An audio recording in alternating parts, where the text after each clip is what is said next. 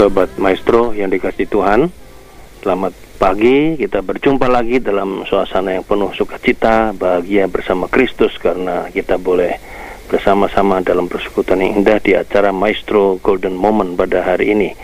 Dan biarlah hari ini adalah hari yang lebih kita rasakan penuh sukacita. Kenapa? Karena kita hari ini memasuki minggu Advent ya. Empat, empat, empat, empat minggu lagi kita akan merayakan Natal tapi yang penting bukan merayakan Natalnya yang penting adalah dalam Advent itu kita menantikan dan menyambut Tuhan datang kembali sebagai hakim yang agung hakim atas segala hakim untuk menghakimi orang yang hidup dan yang mati. Dan tema kita pada hari ini adalah hidup yang benar ya. Kita berjaga-jaga dengan hidup yang benar ya.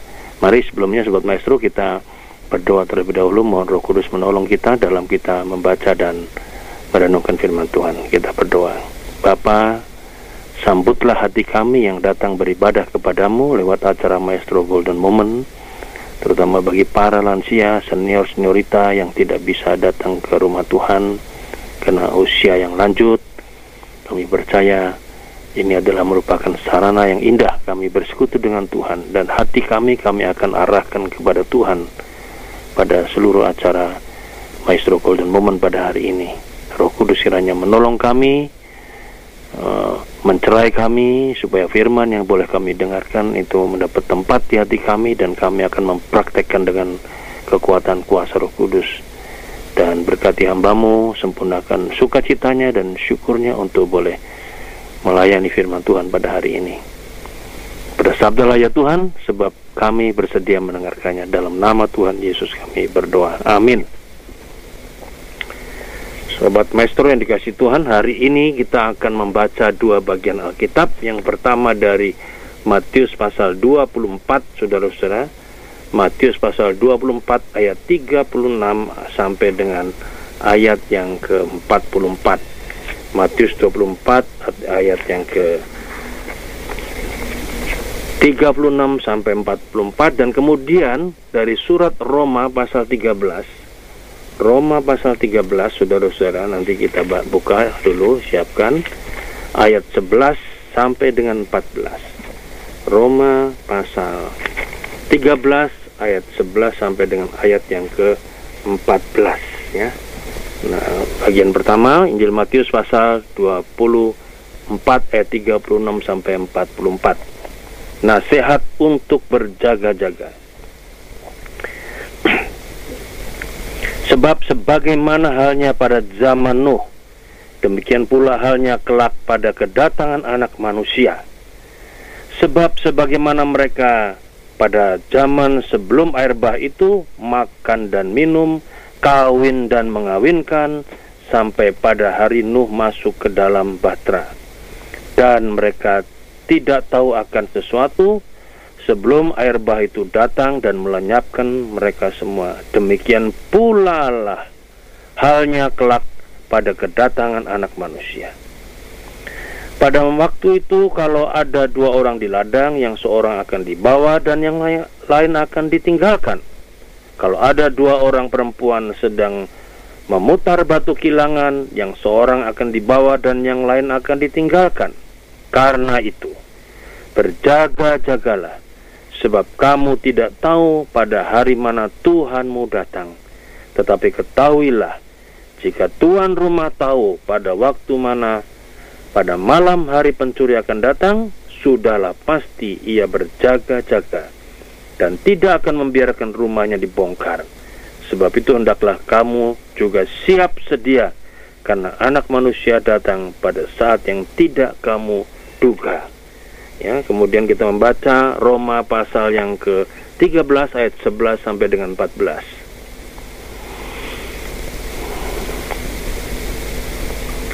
Hal ini harus kamu lakukan karena kamu mengetahui keadaan waktu sekarang, yaitu bahwa saatnya telah tiba bagi kamu untuk bangun dari tidur, sebab sekarang keselamatan sudah lebih dekat bagi kita daripada waktu kita menjadi percaya. Hari sudah jauh malam, telah hampir siang.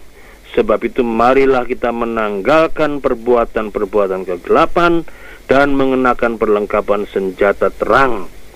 Marilah kita hidup dengan sopan seperti pada siang hari. Jangan dalam pesta pora dan kemabukan. Jangan dalam pencabulan dan hawa nafsu. Jangan dalam perselisihan dan iri hati. Tetapi kenakalah Tuhan Yesus Kristus sebagai perlengkapan senjata terang dan janganlah merawat tubuhmu untuk memuaskan keinginannya. Demikianlah seluruh pembacaan firman Tuhan yang berbahagia yang mendengarkan firman Tuhan serta memeliharanya dalam kehidupannya sehari-hari. Haleluya. Saudara-saudara, minggu Advent yang pertama hari ini menurut kalender gereja ya.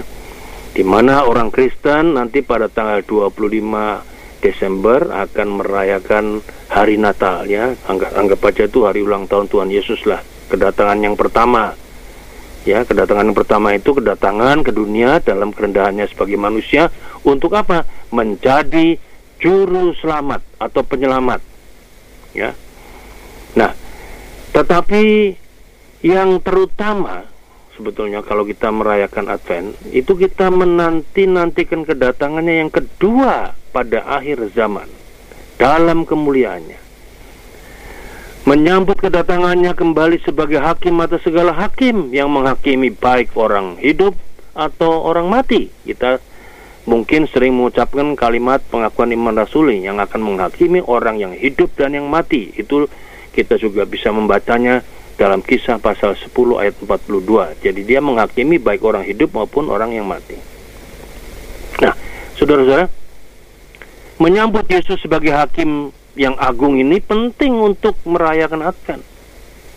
Di mana kita tidak tahu kapan Tuhan Yesus datang kembali, karena tentang kapan itu terjadi dan di mana tidak ada satu orang pun yang tahu, hanya Bapa saja yang tahu. Itu dalam dalam Matius pasal 24 ayat 26 dibunyikan, hanya Bapa yang tahu tentang hari akhir itu.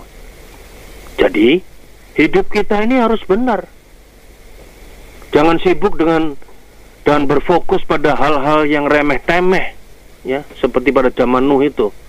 Hidup dalam hidup yang remeh-temeh kawin dan mengawinkan dikatakan tadi dalam ayat 4 pasal 24 itu pada ayat yang ke 38 ya.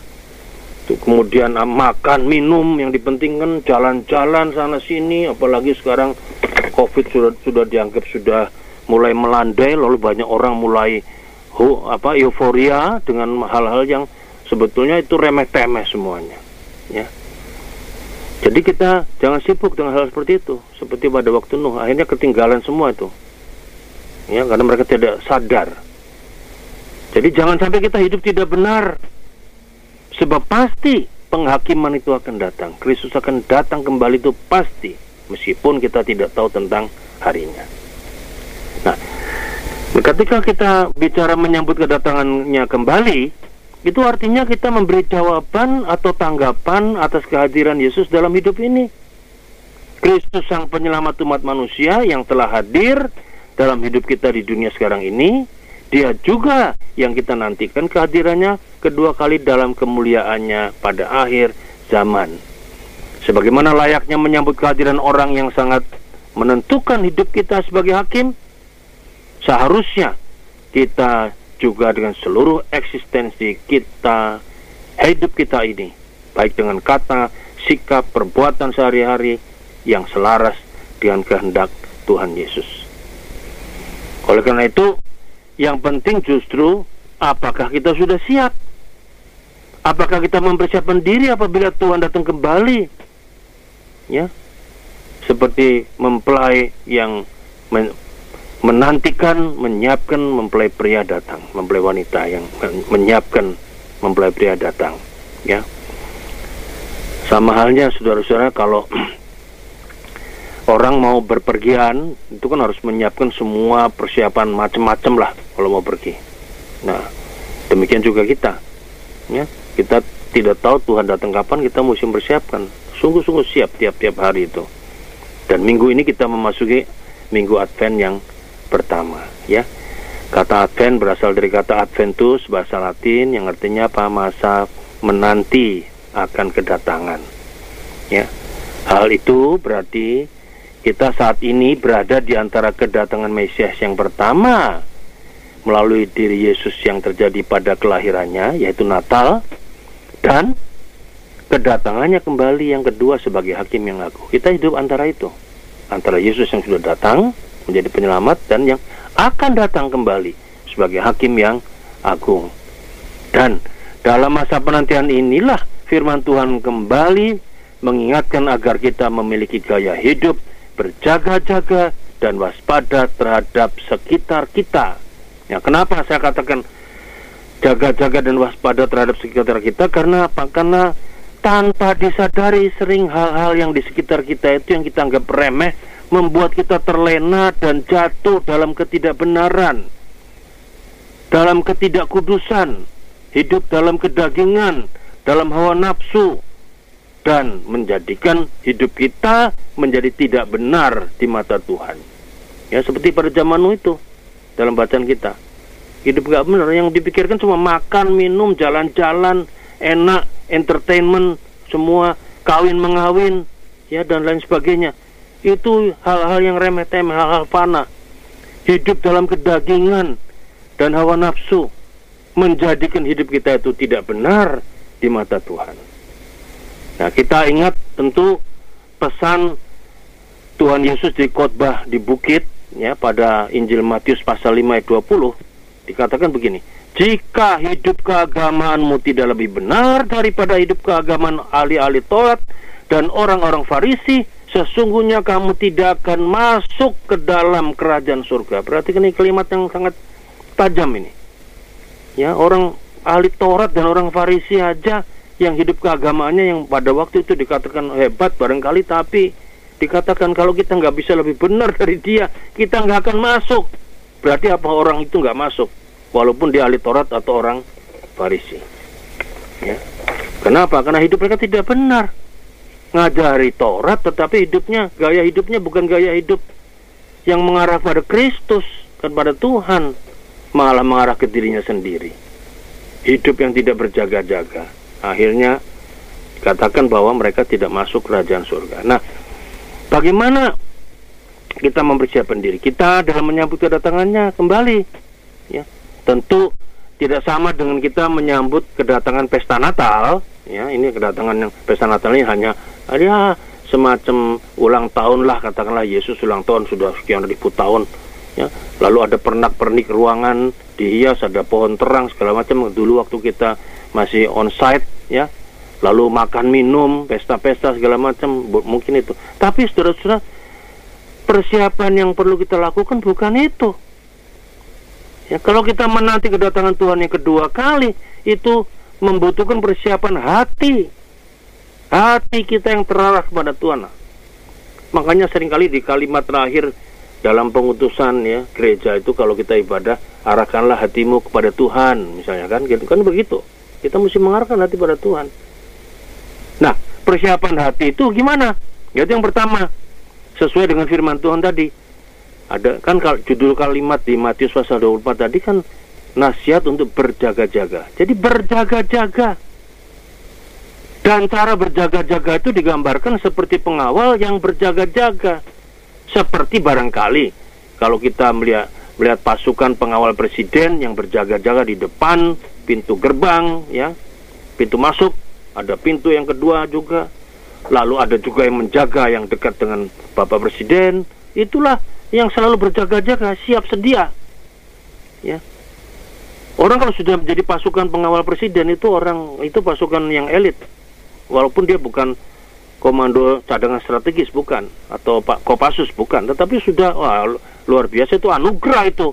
Orang bisa jadi komandan atau jadi pasukan pengawal presiden. Ya. Jadi berarti apa? Pengertian berjaga-jaga itu artinya apa? Kita ini hidup. Jangan sia-siakan anugerah Tuhan. Kalau kita hidup, artinya jangan kita sembrono hidupnya. Jangan sia-siakan semua kebaikan Tuhan yang mengalir dalam hidup kita.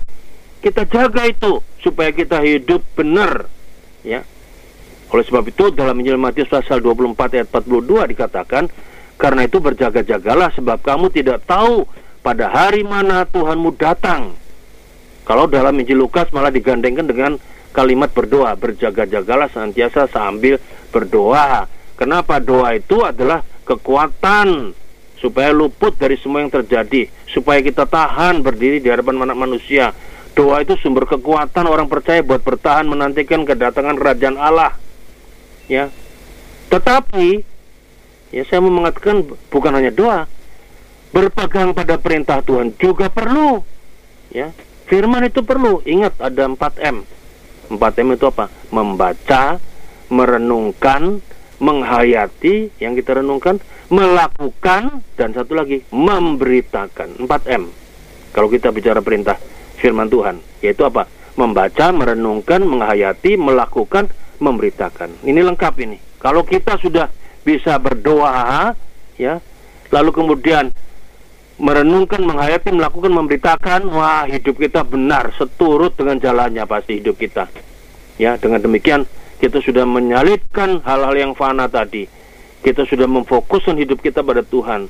Tanpa doa dan firman Tuhan, kita tidak pernah akan kuat. Ya. Dalam ulangan pasal 28 ayat 9 dikatakan, Tuhan akan menetapkan engkau sebagai umatnya yang kudus, seperti ya, yang dijanjikannya dengan sumpah kepadamu jika engkau berpegang pada perintah Tuhan Allahmu dan hidup menurut jalan ditunjukkannya kepadamu. Ingat tadi ya, saya saya agak keliru tadi bukan 4M, 5M. Ya, 5M, membaca, merenungkan, menghayati, melakukan, memberitakan. Itu. Ingat, itu penting. Sebab kalau kita nggak bisa melakukan ini, kita hidup nggak benar pasti. Pasti nggak benar. Banyak nggak benernya. Ya, dan jalan kita akan gagal nanti kita nggak pernah berhasil dalam hidup, hidup kita.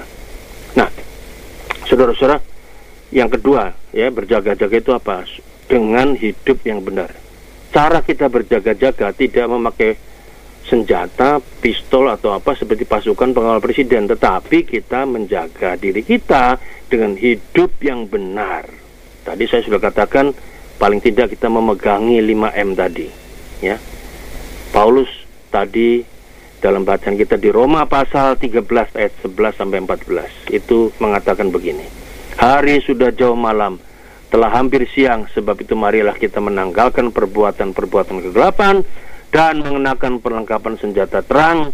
Marilah kita hidup dengan sopan seperti pada siang hari. Jangan dalam pesta pora dan kemabukan, jangan dalam percabulan dan hawa nafsu, jangan dalam perselisihan dan iri hati, tetapi kenakanlah Tuhan Yesus Kristus sebagai perlengkapan senjata terang dan janganlah merawat tubuhmu untuk memuaskan keinginannya. Roma 13 ayat 11 sampai 14. Peringatan Rasul Paulus ini menegaskan bahwa yang Tuhan inginkan adalah persiapan sikap hidup, persiapan hati, yaitu sikap sopan yang tidak mengejar keduniawian, kegelapan, kepuasan ego sendiri yang menjauhi percabulan, yang menjauhi iri hati, perselisihan dengan orang lain, dan lain-lainnya yang negatif itu harus ditanggalkan serta serta apa? Setia menaati kehendak Tuhan yaitu apa? Menerapkan 5M tadi, membaca, merenungkan, menghayati, melakukan, memberitakan. Kalau kita melakukan itu berarti apa? Kita mengikuti kehendak Tuhan yang utama yaitu kita mengasihi Tuhan dan mengasihi sesama kita manusia. Jadi sebetulnya singkatnya kita diingatkan supaya dalam berjaga-jaga ini sikap hidup kita itu benar, harus hidup benar, harus kudus kalau pakai istilah juga di Alkitab. Kudus bukan berarti kita ini orang suci seperti Tuhan tidak, tapi kudus karena dikuduskan Tuhan setelah kita melakukan kehendak Tuhan, hidup yang benar, itu kemudian dikuduskan oleh Tuhan, disucikan Tuhan. Dan itu hal-hal itu merupakan wujud penyambutan orang beriman terhadap kehadiran Tuhan Yesus dalam kehidupan ini. Persoalannya adalah memang ya kita bisa mengatakan wah Pak Yahya ngomong gampang ya tinggal ngomong. Kenapa? Karena memang persoalannya adalah untuk hidup benar itu menjaga kekudusan di tengah zaman sekarang ini bukanlah hal yang mudah. Karena kita harus berhadapan dengan dunia ini. Dunia menganggap kebenaran, kekudusan, dan lain-lain yang positif itu dianggap sesuatu yang kuno sesuatu yang bodoh kalau kita melakukan itu. Ya. Itu kita pandangan kita. Kadang-kadang tanpa disadari hidup rohani kita juga menjadi kontradiktif. Ya.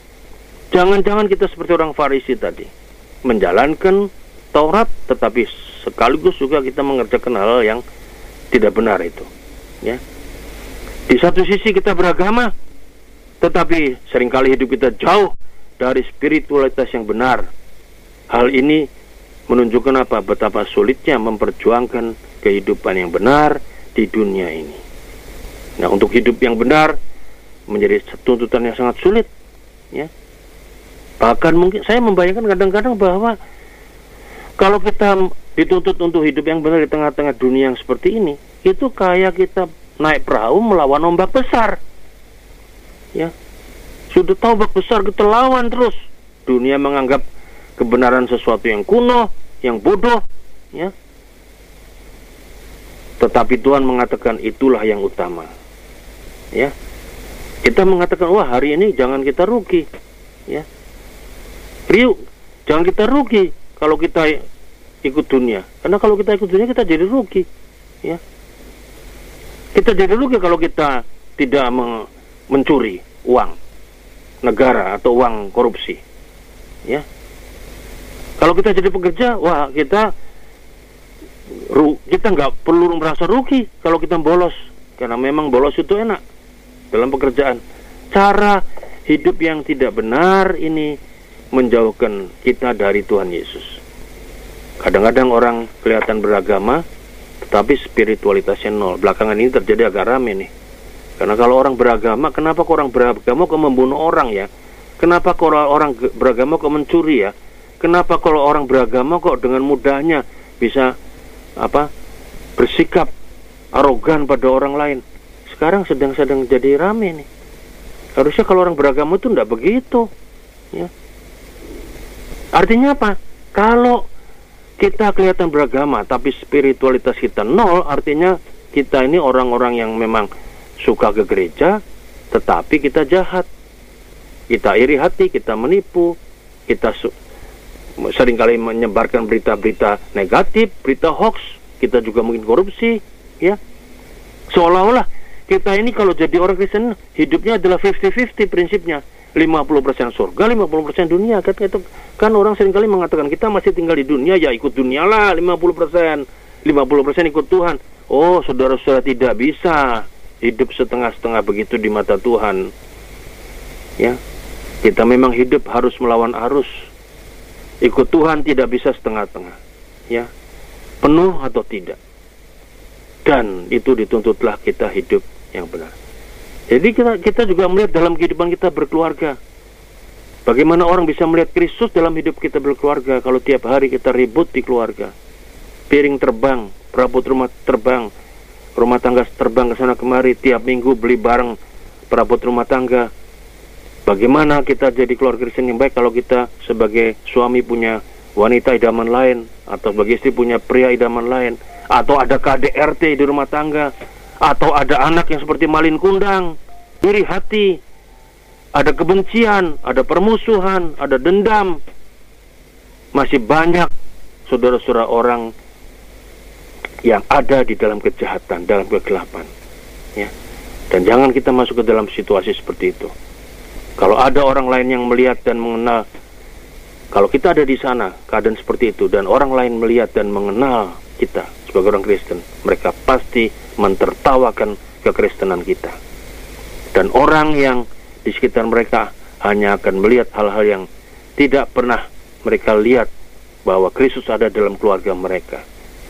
Orang orang tidak melihat Kristus hidup dalam keluarga mereka. Orang tidak menyaksikan bahwa mereka adalah pengikut Kristus. Walaupun kita beragama Kristen. Ya. Saya mau memberikan ini. Ketika kita mau berjuang untuk hidup yang benar di mata Tuhan itu barangkali itu berat. Barangkali kita saya menggambarkan ibarat seekor ikan salmon, saudara-saudara kita tahu ikan salmon itu unik. Ikan itu bisa hidup di air tawar, bisa juga di air yang asin. Ya.